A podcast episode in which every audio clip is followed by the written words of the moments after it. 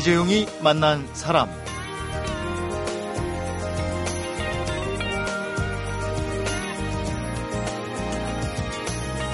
자동차 엔진 오일은 언제 교체하면 좋을까요? 어떤 사람은 주행 거리가 5,000km면 교체해야 된다. 어떤 이는 또만 킬로미터에 교체해 주는 것이 좋다. 이렇게 얘기를 합니다. 자동차 사용 설명서 보면 주행 거리가 연간 2만 킬로미터면 한 만 킬로미터에서 만 5천 킬로미터를 달리고 교환해 주면 된다. 이렇게 나와 있고요. 그 이하를 달리는 자동차는 주행 거리와 상관없이 1년에 한 번만 교체해 주면 된다. 이렇게 얘기하고 있습니다. 과연 어떤 얘기가 정답인지 어, 오늘도 어제 이어서 자동차와 거짓말의 저자 오토 다이어리의 오종훈 기자와 함께 자동차에 관한 속 시원하고도 확실한 정보 들어보도록 하겠습니다.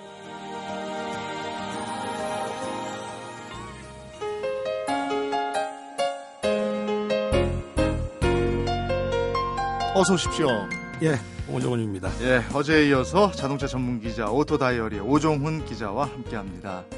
에, 오 기자님은 자동차 정비 어디서 하세요? 예, 저는 그 메이커 직영 정비소를 주로 네. 이용합니다. 음, 그리고 뭐 저 추석이나 휴가철 때그 네. 무료로 정비 점검 서비스 많이 해주잖아요. 아, 그것도? 이용해서 예, 예, 예. 평소에 정비 점검하고 그렇습니다. 아니 제가 어제 그 자동차 전문 기자심에도 불구하고 소개를 직접 해줬는데 그 정비소에서 속였다는 얘기를 들어가지고요. 그 내가 아주 잘하는 곳으로 알고 있다 이렇게 예, 그렇죠. 지인한테 소개받아서 가는 그런데도 불안해져서요. 불안하죠. 과연 네. 그 제대로 정비를 하는지 네. 아닌지 그 바가지를 씌우는지 아닌지 사실은 네, 어, 늘 의심스럽고 늘 그 불안한 게 사실입니다. 사실 그렇습니다. 예. 크게 이상이 없으면 믿으셔야 하고요. 네, 그리고 정의심이 되시면 그 정비점검 명세서 뭐 네. 이런 부분들을 사후에 이렇게 체크해 볼 수가 있거든요. 이게 적정한 가격인지 아닌지 네, 인터넷 등을 통해서 저- 그 살펴보시면 네. 충분히 이제 그 점검이 가능할 겁니다. 어. 그래서 오랫동안 단골로 다니셨던 곳, 곳이라면 믿으세요. 예. 그 제가 책을 내고 우리 그 평소에 존경하는 어른한테 제 책을 이렇게 아, 선생님의 책 냈습니다. 갖다 드렸더니 쭉 네. 읽어보시고 네. 그이 사람들도 다 먹고 살아야지 이렇게 쓰면 어떡하나 뭐, 아. 뭐 그러시더라고요. 예. 믿고 살게 뭐 이런 어. 말씀하시던데 예. 뭐 그러니까 상당수 대부분의 업계 종사자들은 네. 믿을만 하거든요. 네. 어떤 기본적인 신뢰 뭐 이런 부분까지 그 깨지는 일은 없었으면 어, 좋겠습니다. 아니 제가 어제 끝날 때쯤 그 얘기를 했습니다마는 엔진 오일 이렇게 바꾸러 가면요. 그뭐 이것도 고치라 그러고 저것도 고치라 그러고 그렇죠. 안 새는 것 같은데 이것도 샌다 그러고 이게 그렇죠. 무슨 뭐 뭐라 그래요? 그 이렇게 피- 팬, 뭐 오일 뭐 이렇게 돌아가는 거 있는데 팬벨트, 그, 예 네. 그런 것도 교체하라 고 그러는데 그걸 다 해야 되나 싶기도 하고 말이죠. 음, 팬벨트 같은 경우는 장력 조정만 해주시면 됩니다. 뭐 벨트가 아주 오래돼서 끊어질 네. 위험에 처하지 않은 이상은 그 가면 슬쩍 그냥 지나가는 말로 네. 펜벨트 장, 장력 조절 좀 해주세요 하면 네. 큰돈 뭐 돈 안 들이고도 음. 조절 받을 수 있는 거거든요. 다만 타이밍 벨트라는 부분은 네. 반드시 그 주행 거리에 맞춰서 7만, 10만, 15만 뭐 이렇게 정해진 네. 그 거리가 있습니다. 네. 메이커별로. 네. 그 거리에 맞춰서 어, 특별한 이상 증상이 없더라도 미리 교체해 주셔야지 네. 좋습니다. 왜냐하면 타이밍 벨트는 그게 만약에 고장이 발생하면 운행 중에 사고가 날 수 있을 뿐더러 서버리는 거죠. 서버리는 네. 거죠. 네. 엔진이 깨집니다. 아. 그래서 그 정비 비용이 훨씬 더 많이 들 수 있기 때문에 아. 타이밍 벨트 같은 경우에는 교체하십시오라고 하면 무조건 교체하지 마시고요. 예. 그럼 내가 얼마나 뛰었지 주행 거리를 보시고 네. 대충 음, 메이커에서 권장하는 거리와 맞다라고 한다면 교체하시는 게 좋지 않을까 싶습니다. 이런 부분은 가서 정비소에서 좀 아는 척을 해야 아 이 사람 좀 아는 사람이구나 이러고 어, 함부로 보지 못할 그렇죠. 거예요. 그럴 수는 있죠. 이거 저 장력 조절이나 좀 해주시고요. 그렇죠. 타이밍 벨트는 이게 몇 킬로죠? 그 어떻게 돼? 뭐 이렇게 좀 아는 척을 이를테면 하면. 타이밍 네. 벨트를 교체하셔야 되겠습니다. 그럼 음. 아, 잠깐만 이 저 주행 거리가 얼마나 됐죠? 한번 체크해 봅시다. 뭐 이런 예. 거죠. 그리고 어, 배터리가 겨울철 같은 경우는 특히 이제 네. 시원차 나서 배터리를 교체하러 갔는데 아, 발전기도 이상이 좀 이상합니다. 발전기도 네. 교체하시고 네. 그럴 때는 아, 발전기 전압이 어떻게 나오죠? 아, 하면 그 정도만 전압, 물어봐도. 예, 예. 전압 한번 찍어봐 주실래요? 네. 하면 아, 뭐좀 아시는 분이구나라는 어. 생각을 하겠죠. 허투루 못하죠. 가솔린 엔진 같은 경우에는 발전기 전압이 12볼트에서 어. 15, 15볼트 네. 사이면 되겠고요. 요즘 디젤 엔진들 많이 타, 타시 는데 네. 디젤 엔진 차인 경우에는 약 24볼트 전후로 어. 나오면 정상 전압이니까 그럴 경우에는 굳이 발전기 예, 교체할 필요가 없겠죠. 아, 이거 좀 기억해놔야 되겠네. 예, 예. 교체하시면 되겠습니다. 예. 그리고 저 절대로 중고 부품이 아닙니다. 이런 것도 그냥 믿어야지 그 확인 어떻게 합니까? 원래는 그, 그 제품 포장지를 보면 이게 예. 신품인지 중고품인지 알 수 있거든요. 네. 그래서 정비할 때 옆에서 이제 포장지 잠깐 음. 달라 그래서 보시든지 네. 그 눈치껏 가서 이렇게 보시든지 하시면 네. 알수 있을 테고요. 예. 그리고 중고품이 나쁜 게 아니거든요. 아. 필요하다면 오히려 중고품 사용을 네. 먼저 요청할 수 있습니다. 예를 어. 들면 이런 겁니다. 10년 된 차인데 15년 된 차인데 거기에 네. 차값이 100, 뭐한 200만 원인데 부품 하나 50만 원 주고 아. 바꾼다 이런 좀 우습지 않습니까? 그럴 경우는 오히려 아 이거 뭐 차도 됐고 하니까 음. 그 중, 어, 중고 부품으로 예. 써주세요라고 해도 됩니다. 중고 부품도 충분히 어떤 그, 그 품질 검증을 맡아서 다시 재사용하는 부품들이 네. 있거든요. 이제 그런 부분들을 활용하시면 오히려 더 현명하게 음. 이제 수리하는 그런 그 소비자가 되지 않을까 싶습니다. 차에 맞게 좀 하자. 그럼요. 근데 아까 그 엔진 오일 말이에요. 그거 5천에 가는 게 맞습니까? 만에 가는 게 맞습니까?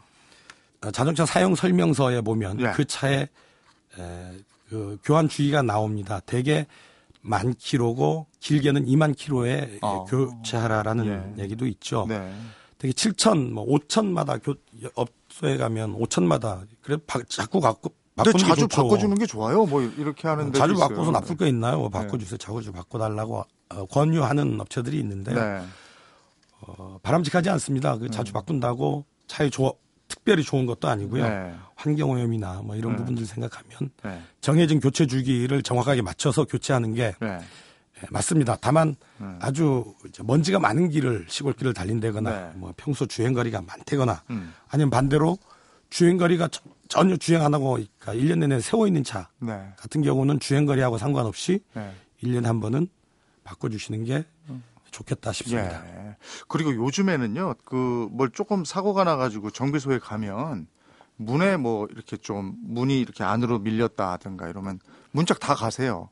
그리고 뒤에 뭐 있으면 그거 다 가세요 이래 버려요. 그러니까 그렇죠. 이거를 펴주는 게 아니고 다 갈아 버리세요 이러는데 그게 맞는 겁니까?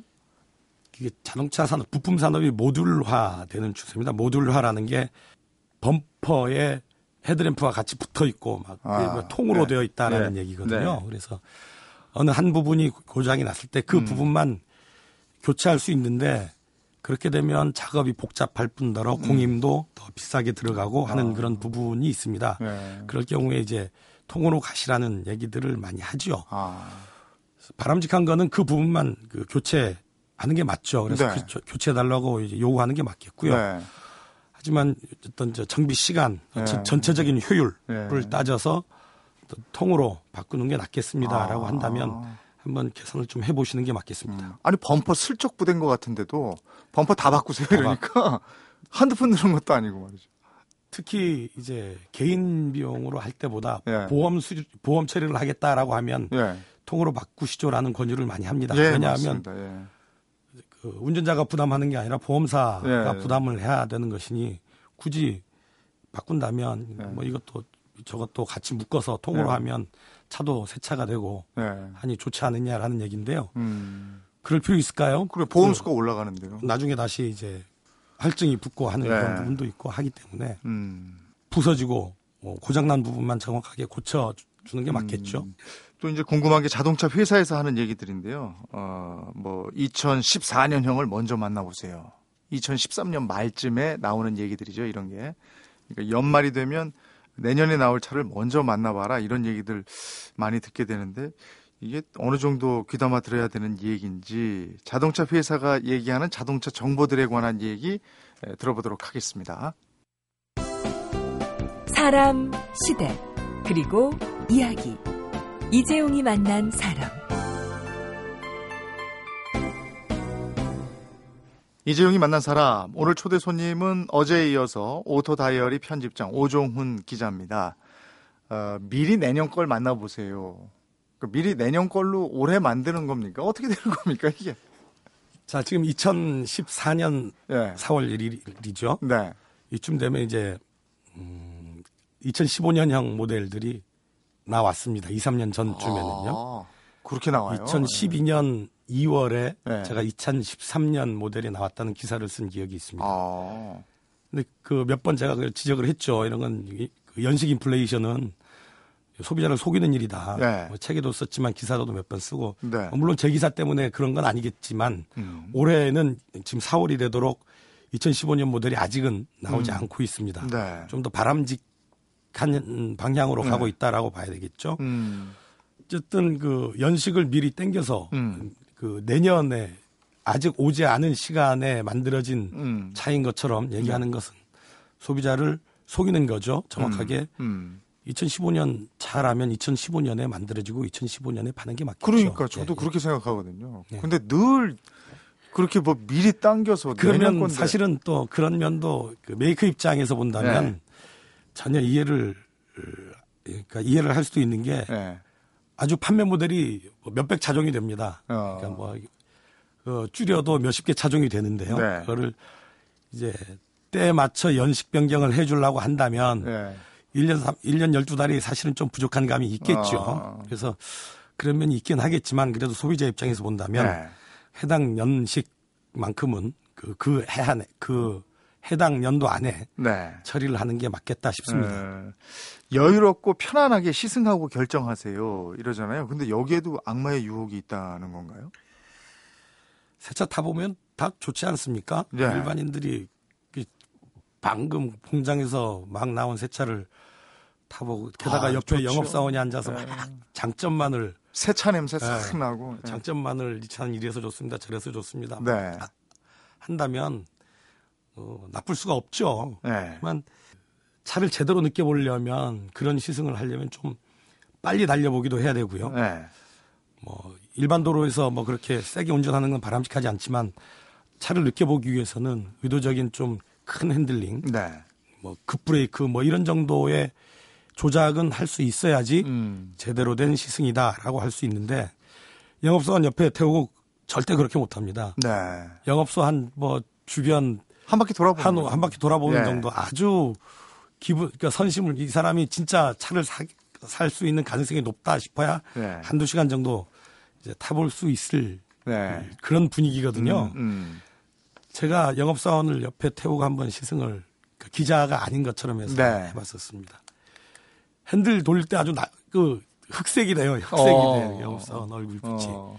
옆차하고 접촉 사고가 나지 않을까. 어. 이러다가 차 망가집니다, 고객님. 뭐 이러지 마십시오. 막 이러거든요. 불안하죠. 예. 그러면서 봤을 때 일반 고객들이 네. 편하게 시승을 할 수 있는 분위기는 아직은 아닌 것 네. 같다. 그래서 좀 더 이런 이런 부분을 메이커나 차를 판매하는 쪽에서 어, 좀 더 적극적으로 음. 어, 차를 경험할 수 있는 시설들을 음. 그런 제도들을 만들었으면 좋겠다라는 생각을 합니다. 다행히 일부 국산 메이커에서는 어, 시승센터를 운영하고 네. 운영하기 시작했고요. 그랬군요. 그런 면에서 소비자 입장에서는 아주 좋은 현상이다라고 예, 얘기할 수 있습니다. 예. 결함이 있으면 신속히 교환이나 환불해 드립니다. 이 얘기도 맞는 얘기입니까? 결함이 있음, 있어서 어, 환불을 해야 할 필요가 있다고 하더라도 가급적 안 하려고 하죠. 예. 메이커 입장에서는 교환이나 환불은 거의 금기시되는 얘기입니다. 아. 이런 그 통계가 있더라고요. 2013년에 2013년 통계가 2012년에 얘기가 되겠네요. 어, 신차를 뽑은 지 1년 이내에 고객 중에서 교환 환불을 요구한 케이스가 131건이 있었습니다. 네. 소비자원에. 예. 그 중에 5%만 교환을 어, 받았다고 그래요? 하네요. 예. 그러면 뭐 다섯 대한한 여덟 대 정도 그건 누가 봐도 인정이 대. 네. 되는 결정적인 결함이 있지 않고서는 환불받기 힘들다. 라는 예. 얘기죠. 예. 근데 저는 다 또 역설적으로 아 아주 안 해주는 건 아니구나. 5%가 있으니까. 5%는 예. 그래도 그 빼도 박도 못하는 결정적인 증거가 있는 네. 있다면 예. 5%가 그 큰 숫자는 아니지만 네. 아주 그런 케이스가 없는 건 아니다라는 면에서 저는 어느 정도 좀 희망을 봤다 그럴까요? 예. 어, 전혀 그 절망적이진 않다라고 음. 봅니다. 교환이나 환불 시기가 있나요? 자동차도? 어느 시기 정도까지만 요걸 해준다. 중대한 결함일 경우에 출고 1년 후에 같은 증상이 세번그 됐고 네 번째 아. 갔을 때 이제 교환을 요청을 할 수가 있다라고 네. 이제 얘기를 하죠. 중대 결함 시 예, 예. 1년에 세번 그리고 네 번째 교환이나 환불을 네. 받을 수 있다. 그런데 중대 결함을 5% 어떻게 5%만이 그런 그. 성공하는 케이스고 음. 그 중대한 결함을 누가 어떻게 해석하느냐의 문제도 음. 사실은 남아 있습니다. 근데 이제 그 우리가 받은 다음에 만족스럽지 못할 때 책임 소재나 이런 거 어제 말씀해 주셨습니다만 등록 대행 시키지 말고 임시 넘버 있을 때는 그래도 어느 정도 누려라. 가능하니까 요 등록은 내가 하는 걸로 하고 그 시기에 잘 봐라. 그렇죠. 예, 요렇게 하면 될 것 같고요. 어, 또잘 걸러서 들어야 하는 얘기는 뭐가 있습니까? 메이커가 하는 얘기들 중에 그 제일 어이없는 게 제가 듣기에는 네. 순정 부품을 써야 고장이 안 난다. 음. 뭐 이런 얘기가 있습니다. 네. 순정 부품은 그 자동차를 조립하는 생산 공장에서 생산 네. 라인에서 적용되는 부품입니다. 네. 그 부품을 공급하는 회사가 있겠죠. 예. 그 부품을 공급하는 회사에서 만드는 똑같은 부품을 음. 애프터마켓에 정비용으로 이제 유통을 할 때는 순정 부품이 되지가 않죠. 음. 메이커를 통해서 유통이 돼야지 네. 순정 부품 딱지를 주게 되는 겁니다. 네. 그래서 똑같은 부품인데 하나는 순정 부품이고 하나는 아니다. 그럴 경우에 순정 부품은 비싸게 파는 예. 거고요. 제품은 같은 건데. 같은 제품이 같은 예. 회사에서 만드는 예, 예. 그런 부분이 있습니다. 심지어는 시- 순정 용품이라는 여- 얘기를 씁니다. 네. 순정 부품이 메이커의 생산 라인에서 적용되는 부품이 순정 부품이면 네. 순정 용품은 뭡니까? 생산 라인에서 용 그 사용되는 용품인가요? 음. 용품은 출고 이후에 장착되는 네. 게 용품이죠. 예. 생산 라인하고는 아무 상관이 네. 없습니다. 예. 어떤 이런 그 순정이라는 그럴 듯한 아하. 단어를 앞세워서 어떤 그 너무 중소기업체들이 영위해야 되는 그런 아. 네. 부분까지 무지막지하게 예. 이제 들어가는 이런 대기업들의 행태를 보면 좀 뭐래 좀 안타깝 죠. 음. 근데 뭐 우리는 순정 부품이 아니면 다 그냥 어디서 이상하게 만들어 가지고 흉내내서 판매하는 거라고 그 생각하거든요. 중국이나 뭐 이런 데서 그 짝퉁 네. 부품들을 만들어 팔죠. 네. 오히려 그런 부품들이 순정인 척 하지요. 예. 오히려 그 순정 부품이 아니지만 음. 정품, 그 메이커 음. 부품이라고 얘기를 해야지 사실은 맞는 겁니다. 음. 메이커에서 인정하는 부품이라고 표기를 하고 메이커에서 인정하는 용품 네. 그렇게 예, 표기를 하고 표현을 하고 유통이 되는 게 맞겠죠. 가끔 가다가 뉴스에서 급발진 사고 얘기 나오잖아요. 그렇죠. 이건 아직도 안 밝혀진 거긴 합니다만 이거 도대체 어떻게 된 건지 궁금해요. 급발진의 역사가 한 뭐 벌써 한 20년 되죠. 네. 자동차에 전자 장비들이 많이 사용되면서 이런 현상이 나타났다라고 네. 얘기를 하면서 그 전자 장비에 의문을 두는 그 의견도 있고요. 네.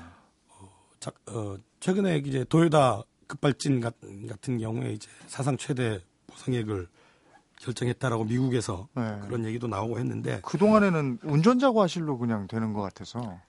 급발진은 없고 운전자 과실만 있다라고 얘기를 하죠 메이커에서는. 예. 하지만 제가 보기에는 급발진은 있습니다. 그건 왜냐하면 지금까지 나, 어, 나타났던 많은 증거 자료들 예를 네.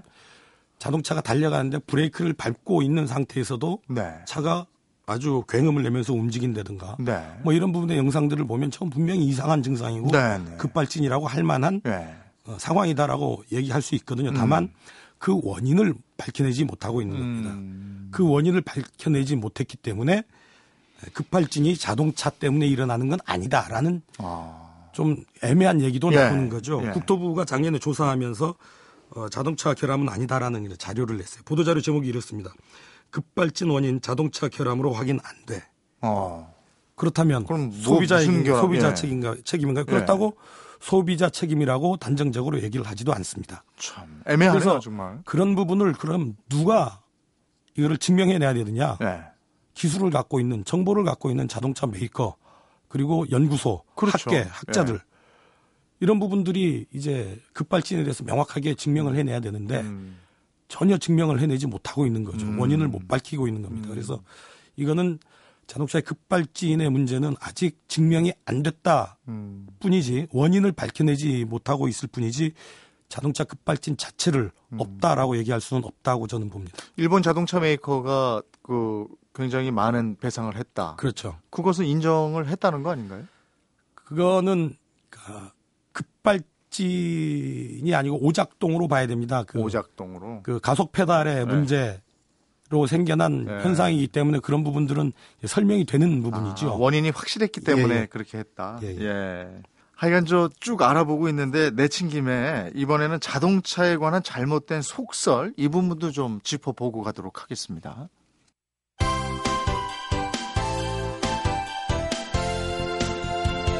여러분은 지금 이재용 아나운서가 진행하는 이재용이 만난 사람을 듣고 계십니다.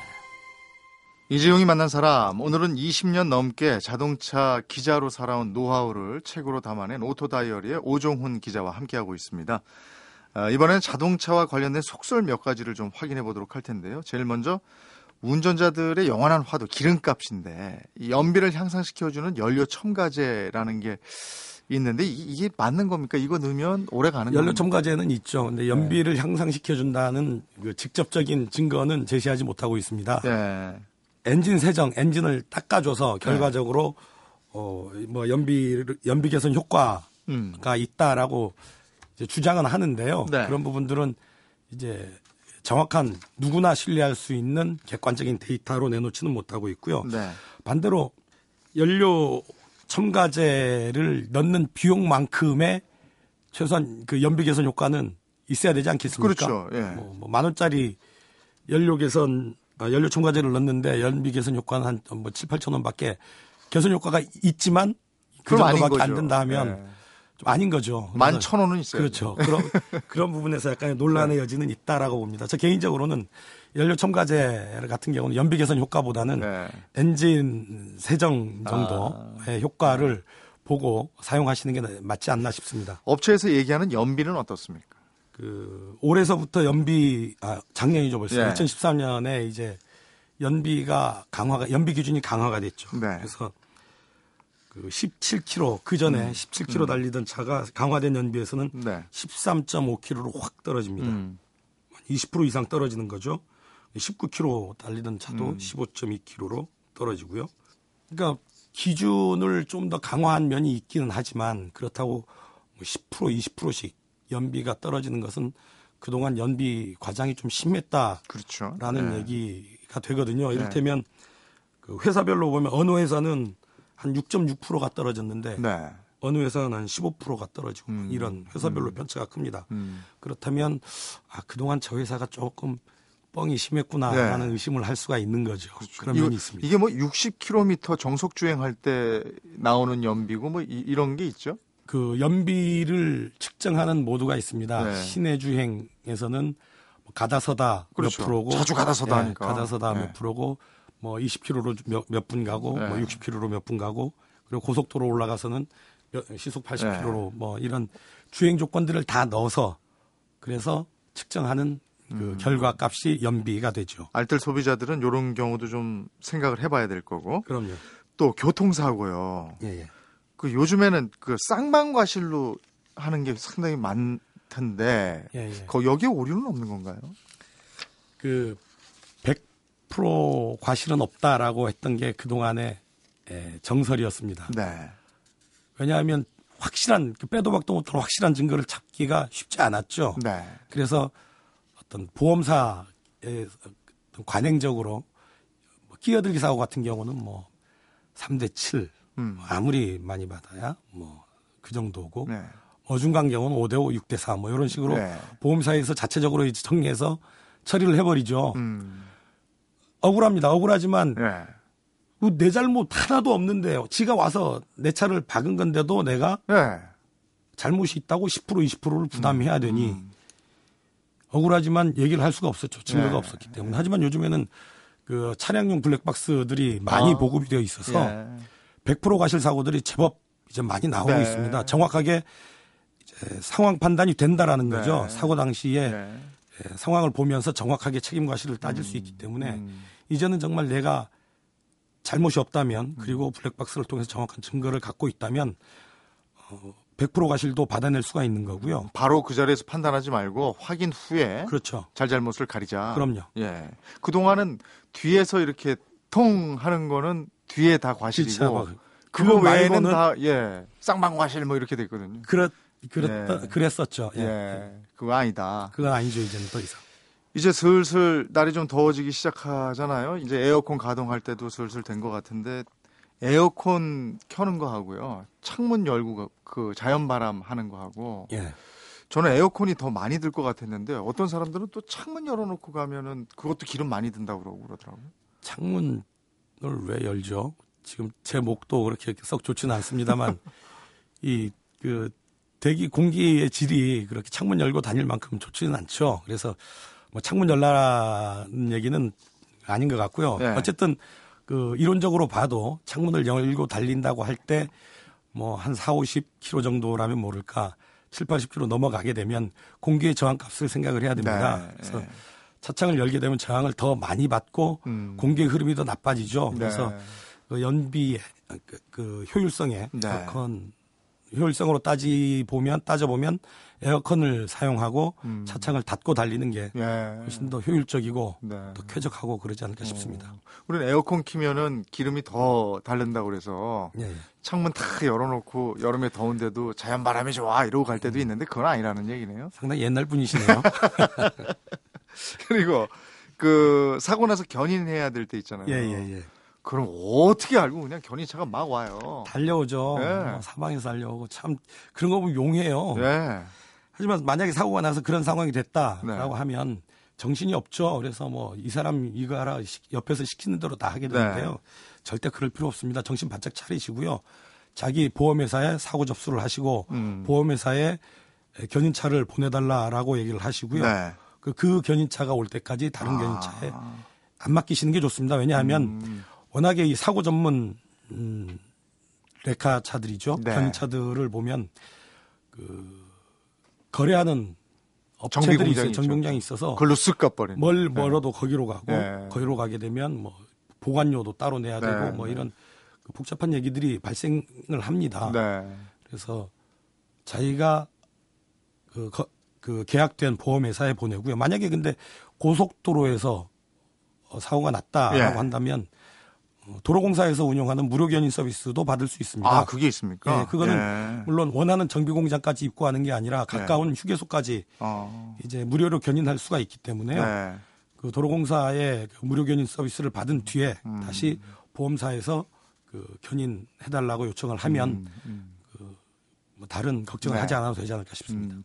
아니 그리고 운전하다 보면요, 그 가벼운 접촉 사고인 것 같은데 도로 한 가운데 차 딱 세워놓고 그냥 뒤에서 밀려 있고 말건 분쟁하시는 분들이 있어요. 네. 그럴- 이거 그렇게 해야 되는 거예요. 그럴 필요 없죠. 그거는 요즘 그 스마트폰 카메라 있으니까 네. 그걸로 사진 현장 사진 찍어놓고 네. 차는 옆으로 빼놓고 하시는 게 맞죠. 네. 그 아우 절대 안 빼시고 거기다 놓는 분들 많더라고요. 그러니까 그 잘못된 인식을 갖고 있는 건 사고가 나면 네. 절대 차를 움직이면 안 된다라고 그렇게 생각- 알고 있어요. 네. 생각하고 계시는 거죠. 네. 그래서 그, 그 수많은 그 눈총들을 견뎌 네. 가면서 본인은 또 얼마나 그 따- 따갑고 그러시겠어요. 아니 그러면서 꼭 두 분 다 어디에 전화를 그렇게 하고 있어요. 하지만 현장을 확인할 수 있는 그 영상 자료만 확보가 되면 네. 차는 빨리 그 갓길이나 주변으로 빼 주시는 게 맞습니다. 그죠. 자, 이제 뭐 거의 마무리할 시간이 됐는데 어제 오늘에 걸쳐서 자동차에 대한 궁금증을 저희가 풀어내고 있습니다. 어, 제 오늘 얘기를 나눴습니다만 이 얘기는 내가 꼭 해야 되는데 이 아나운서가 질문 안 했어요 하는 부분이 있습니까? 아니요, 그 안전운전들 하시라고 이제 일단 네. 얘기를 하고 싶고요. 네. 사실은 자동차 자체가 음. 거짓말입니다. 오토모빌, 자동차 스스로 움직이는 네. 할것 정도가 되겠죠. 스스로 움직이나요? 운전자가 있어야지 움직이죠. 예. 그런 이제 이런 부분들 그리고 현실적인 모순 뭐 시- 어, 법적으로는 대한민국에서 제일 빨리 달릴 수 있는 게 시속 네. 110km죠. 근데 나오는 차들은 시속 200km를 넘는 차들이 음. 아주 많이 있습니다. 이런 부분들 그 자동차 자체가 그런 그 모순되고 거짓된 그런 상황들을 많이 갖고 있기 때문에 네. 운전자분들은 그런 부분들을 충분히 인식을 하시고 음. 어쨌거나 이 안전운전 달릴 때 안전운전 하시고 네. 차의 관리를 위해서는 자기 차의 자동차 차량 설명서 네. 반드시 꼭 한번 읽어 보십사 네. 고 권해드립니다. 네. 어제 오늘 자동차와 관련해서 그동안 궁금했던 점들을 에, 질문을 드렸고 아주 시원하게 대답을 해 주셨습니다. 어, 우리 청취자 여러분들도 아 그건 그렇구나 이건 이렇게 해야 되겠다 도움이 되셨으면 하는 바람이고요. 저는 어제 오늘 어, 오 기자님 만나면서 야 이 자동차 정말 아는 게 힘이구나 이런 생각을 했습니다. 어제 오늘 고맙습니다. 감사합니다. 이재용이 만난 사람 오늘은 운전자라면 꼭 알고 있어야 할 정확한 정보를 자동차와 거짓말에 담아낸 오토 다이어리의 오종훈 기자를 만나봤습니다. 어제 오늘 나눈 얘기 주제가 자동차에 관한 거짓말들이었는데요. 거짓말을 한 사람, 거짓말에 속는 사람보다 제일 힘든 사람은 이건 거짓말입니다. 이렇게 알려주는 사람일 겁니다. 그래서 오종훈 편집장도 마음이 편치만은 않았을 것 같은데요. 에, 그래도 정보는 정확해야 한다. 이런 확신으로 글을 썼다고 합니다. 속이는 사람이 있어도 속는 사람이 없으면 에, 더는 속이는 사람이 나오지 않겠죠. 이재용이 만난 사람 오늘은 에, 애니메이션 카 OST 중에서 레스칼 플래치가 Life is a Highway 들으면서 인사드리겠습니다. 고맙습니다.